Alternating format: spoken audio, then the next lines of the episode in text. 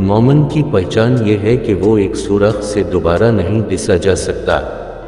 دوسری بار ڈسے جانے کے خواہش مند کو کوئی دوسرا سوراخ ڈھونڈنا چاہیے۔ خود کو مہمان خصوصی بنتے ہم نے ایک بار دیکھا تھا۔ دوسری بار دیکھنے کی حویث تھی۔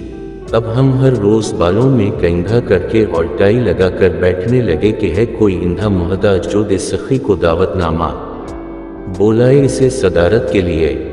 اپنے دوستوں سے بھی باتوں باتوں میں ہم نے بہت کہا کہ آج کل ہم فارغ ہیں اور قوم کی خدمت کے لیے تن من دھن حاضر ہے۔ کوئی یونیورسٹی یا کالج یا اسکول ہماری ذات سے تودا صفان سے اپنے جلسے کی رونق بڑھانا چاہے تو ہم بخوشی اس کے لیے اپنی مصروفیات میں سے وقت نکالیں گے۔ بارے ایک جگہ سے دعوت نامہ آیا۔ اسکوٹن کی انگلش اسکول گولی مار کے پرنسپل صاحب نے ہم سے استدا کی کہ آپ ہمارے ہم مہمان خصوصی بن کر آئیں اور اسکول کو اپنی جیب خاص سے کم از کم پانچ سو روپے عطیہ دیں تو ہم بہت ممنون ہوں گے۔ ہم نے کہا، ہم ہیں تو بہت مصروف لیکن آپ کی خاطر آ جائیں گے اور پانچ سو روپے تو خیر زیادہ ہیں، دو سو روپے اسکول کو دیں گے تاکہ ہمارے ملک میں تعلیم کو ترقی ہو۔ ہم ایسے نیک کاموں کی سرپرستی نہ کریں گے تو اور کون کرے گا؟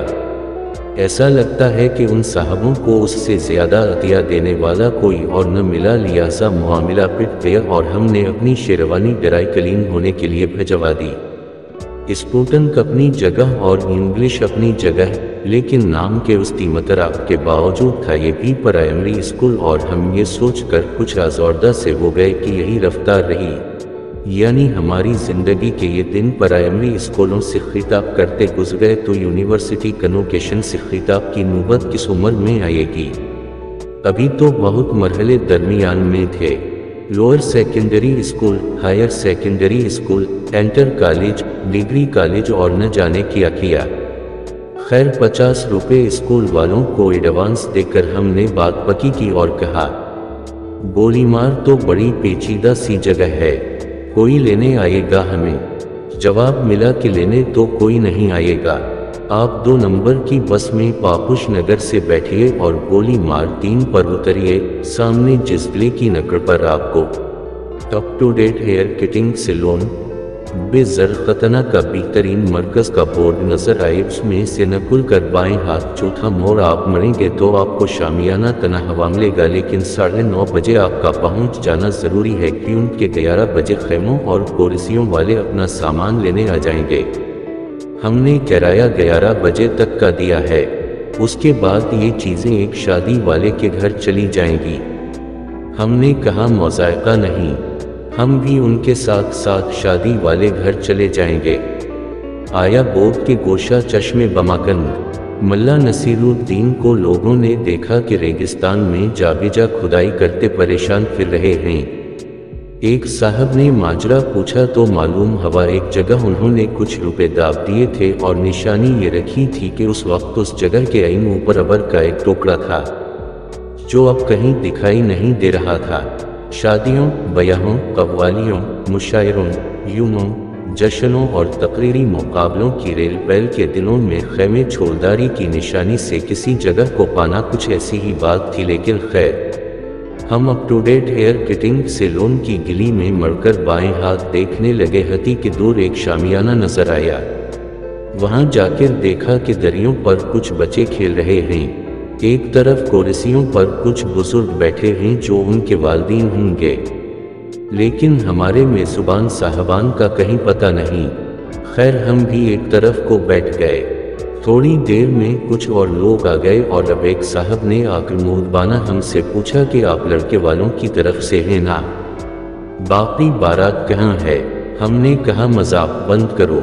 ہمیں یہاں تقریر کر کے اور بھی کئی جگہ صدارتیں کرنی ہیں۔ وہ سب کارروائی شروع ہو۔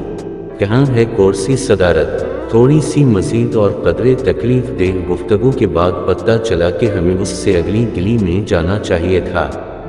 وہاں ہم خوب وقت پر پہنچے۔ اعلان ہو رہا تھا کہ آج کل اچھے اچھے لوگ غیر ذمہ داری برتتے ہیں۔ وعدہ کر کے تشریف نہیں لاتے۔ ہمارے آج کے مہمان بھی ایسے ہی نکلے۔ خیر اب میں بی ڈی ممبر تاجو الدین تاج سے درخواست کرتا ہوں کہ ان کی جگہ لیکن ہم نے بنفس نفیس نمودار ہوکر تاج صاحب کی صدارت میں اسی طرح کھنڈ ڈال دی جس طرح ہماری فلموں میں کوئی بزرگ نکاح کے وقت پہنچ کر ساری کارروائی روک دیتے ہیں، ٹھہرو، یہ شادی نہیں ہو سکتی۔ اس کے بعد جو کارروائی ہوئی اس میں سے ہمیں فقط اتنا یاد ہے کہ عبدالعزیز جماعت اول نے ہمیں ہار پہنایا۔ دوسری جماعت کے بچوں نے انگریزی میں ہمارا خیر مقدم کیا۔ جماعت سوم کی ایک بچی نے ایک فصیح و بلغ تقریر پڑھی جو اس کے والدین کی لیا وسط مطالعہ اور زبان پر غیر معمولی قدرت کا ثبوت تھی۔ اس کے بعد چوتھی جماعت کے ایک طالب علم نے ہم مرد مجاہد ہیں کا ترانہ گاتے ہوئے جوش میں آ کر اپنی تلوار سے ہم پر وار کیا۔ خیریت یہ ہوئی کہ ایسے موقع پر تلواریں گتے کی استعمال کی جاتے ہیں۔ بعد ازاں ہم نے کھنکار کر اپنا صدارتی خطبہ شروع کیا ہی تھا، خواتین و حضرات اور پیارے بچوں۔ کے پیچھے سے ایک صاحب نے آ کے ہمارے لہجے سے کورسی کھینچ لی اور کہا، حضور گیارہ بج گئے، اب یہ سامان کہیں اور لے جانا ہے۔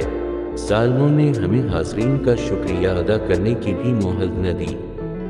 خیر اس کی ضرورت بھی نہ تھی کیونکہ اس وقت حاضرین تھے کہاں انہوں نے شامیانے کے کھونٹے اکھڑتے دیکھ لیے تھے اور زاں پیشتر کے شامیانہ ان پر آن گرتا غیر حاضرین بن چکے تھے۔ یہ ادبی تحریر ابن انشا کی ہے۔ ابن انشا پندرہ جون انیس سو ستائیس کو پیدا ہوئے۔ اصل نام شیر محمد خان تھا۔ آپ کی ادبی تخلیقات میں کئی شہ پارے ہیں، جن میں چاند نگر سہر ہونے تک چلتے ہیں۔ دو چین کو چلیے۔ نگری نگری پھیرا مسافر، دنیا گول ہے، وغیرہ وغیرہ۔ گیارہ جنوری انیس سو اٹھہتر کو ابن انشا کا انتقال ہوا۔ اگر آپ کو یہ تحریر پسند آئی ہو تو لائک کریں، دوستوں کو شیئر کریں۔ ایسی مزید تحریروں کے لیے چینل کو سبسکرائب کرتے ہوئے گھنٹی کے نشان پر کلک کرنا نہ بھولیں۔